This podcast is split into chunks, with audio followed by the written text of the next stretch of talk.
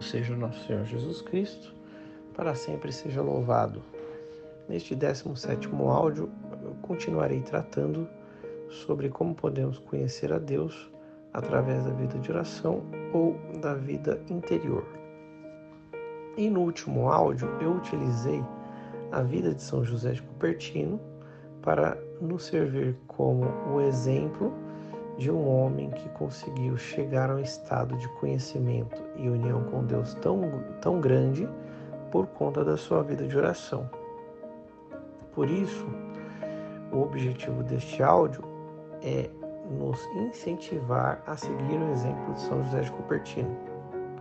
Eu até tinha pensado em é, tratar de como funciona a vida de oração de uma maneira mais sistemática, né?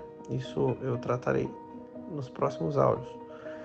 Mas para não cairmos em contradição, eu quero neste áudio especificamente é, nos motivar a colocarmos um pé no acelerador na nossa vida de oração. Por quê? Porque a oração é o modo que Deus inventou para nos relacionarmos com Ele.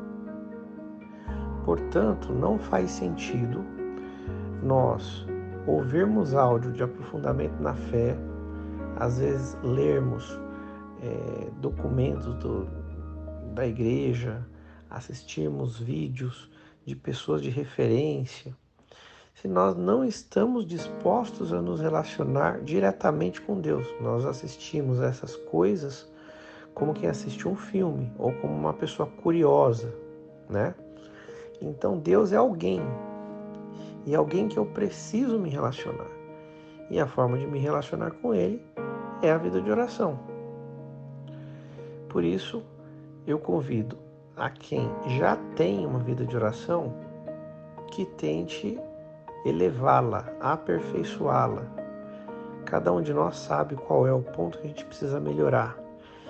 Ah, eu já rezo o terço todo dia, mas eu rezo correndo, então reza com calma, meditando cada mistério, aproveitando aquele momento para, de fato, é, elevar a sua alma a Deus e prestar atenção em cada palavra, em cada frase, é, se entregar é, com, com, um amor completamente focado e, e, com vontade de, de, agradar a Deus, né, de retribuir.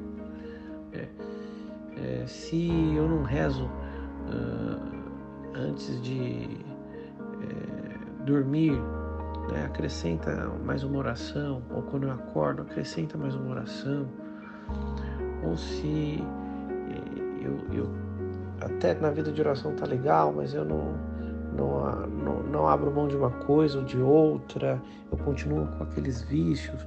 Então tenta pedir para Deus para que Ele tire esse vício de você e vai mortificando, vai, vai fazendo é, com que a sua vida seja cada vez mais virtuosa. Então vai crescendo, vai, vai, faz o seu esforço do seu lado mas vai pedindo para Deus para que Ele vá conduzindo, para que Ele te dê a virtude, para que dê é, o dom necessário, é, é, para que você possa estar cada vez mais ligado intimamente a Ele.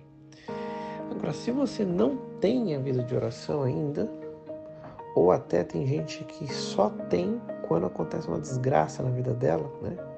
Se esse é seu caso, ou você não, não tem vida de oração ou só procura a Deus quando acontece alguma desgraça na sua vida, eu te convido a ter uma vida de oração de uma maneira ordenada, de uma maneira organizada, de uma maneira dedicada.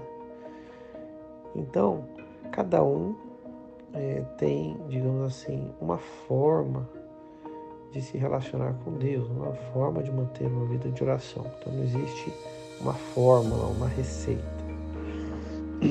Mas o primeiro passo é esse anseio que você tem que nutrir de estar em contato com Deus.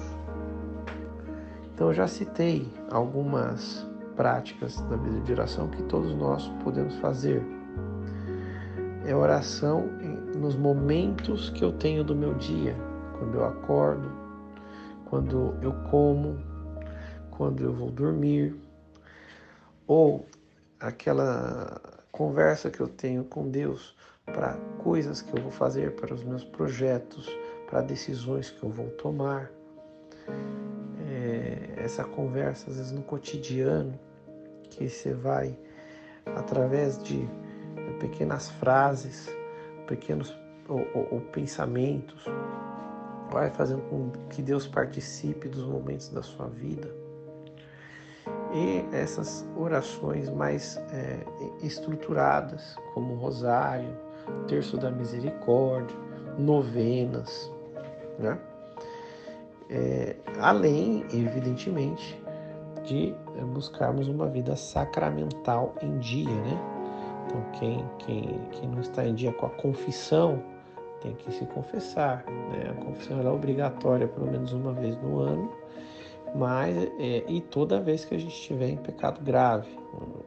Depois tratarei sobre pecado grave também, mas via de regra, a maior parte de nós sabemos, né? Quais são os nossos pecados graves e devemos nos arrepender e, e buscar o sacerdote para confessar esse pecado. É, ir à missa aos domingos, né?